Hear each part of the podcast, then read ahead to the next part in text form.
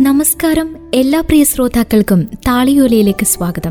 പ്രിയ ശ്രോതാക്കൾ കേട്ടുകൊണ്ടിരിക്കുന്നത് K R മീരയുടെ ആരാച്ചാർ.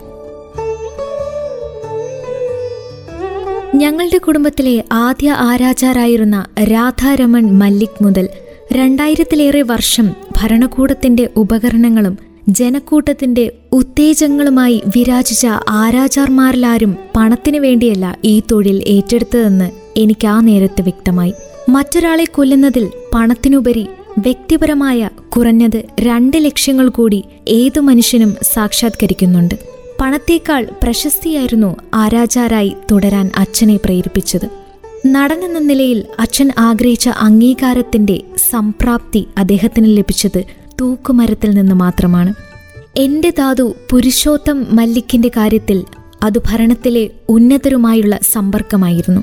കാലാപിതാമഹന്റെ കാര്യത്തിൽ തന്നേക്കാൾ ശക്തരും ബുദ്ധിമാന്മാരുമായ ജനങ്ങളുടെ കൂട്ടത്തെ സംഭീതരാക്കി ആനന്ദിപ്പിക്കുന്നതിന്റെ ആനന്ദവും ഭീഷ്മപിതാമഹന് വധിച്ചു കിട്ടിയ സ്വധർമ്മം മികവോടെ നിർവഹിക്കുന്നതിനുള്ള കൃത്യവുമായിരുന്നു ഈ തൊഴിലിൽ തുടരാനുള്ള പ്രേരണം.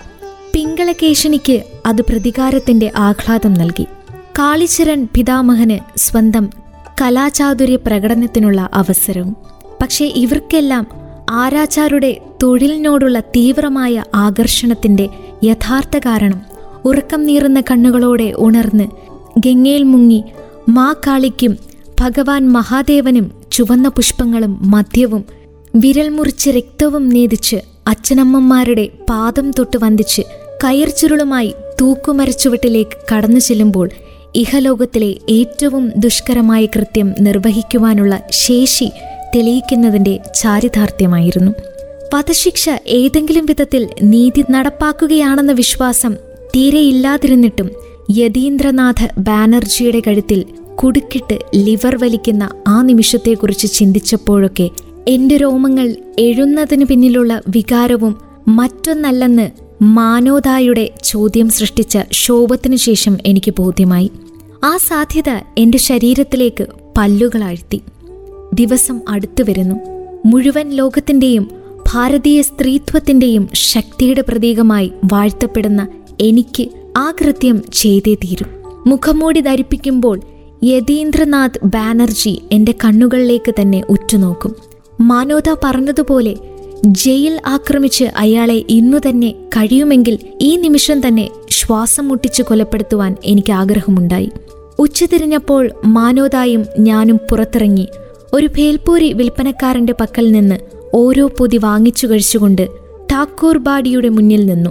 കവാടത്തിന്റെ തൂണിൽ ചാരി ഒരു വെളുത്തുള്ളി വിൽപ്പനക്കാരൻ വഴിപോക്കരെ നോക്കി നിശബ്ദമായി കുന്തിച്ചിരുന്നു. ഇഷായോ ഇഷോ പ്രേമമയോ അമൃതോ ഹാഷിദി ലോയോ എന്നു ഞാൻ വീണ്ടും മൂളിയപ്പോൾ മാനോദ വായി നിറയെ പൂരി ചവച്ചുകൊണ്ട് എന്നെ അമ്പരപ്പോടെ നോക്കി. ഈ സഞ്ജീവ് കുമാർ മിത്രയെ നീ യഥാർത്ഥത്തിൽ സ്നേഹിക്കുന്നുണ്ടോ? അദ്ദേഹം ചോദിച്ചു.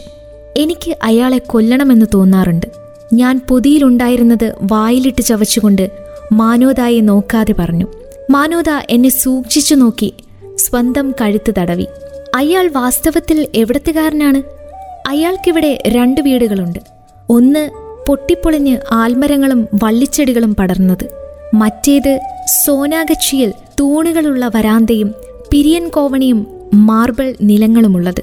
മാനോദ എന്നെ അമ്പരപ്പോടെ നോക്കി. അയാൾക്ക് മദ്രാസി ഭാഷയും അറിയാം. അയാളുടെ അച്ഛൻ മദ്രാസിയാണ് അമ്മ ബംഗാളിയും. അത്രയും മാത്രമേ എനിക്ക് അയാളെക്കുറിച്ച് അറിയാൻ സാധിച്ചിട്ടുള്ളൂ. പത്തൊൻപതാം നൂറ്റാണ്ടിൽ അയാളുടെ മുത്തച്ഛൻ വാങ്ങിയതാണ് ഇടിഞ്ഞു പൊളിഞ്ഞ ആ ബംഗ്ലാവെന്ന് അയാൾ പറഞ്ഞിട്ടുണ്ട്.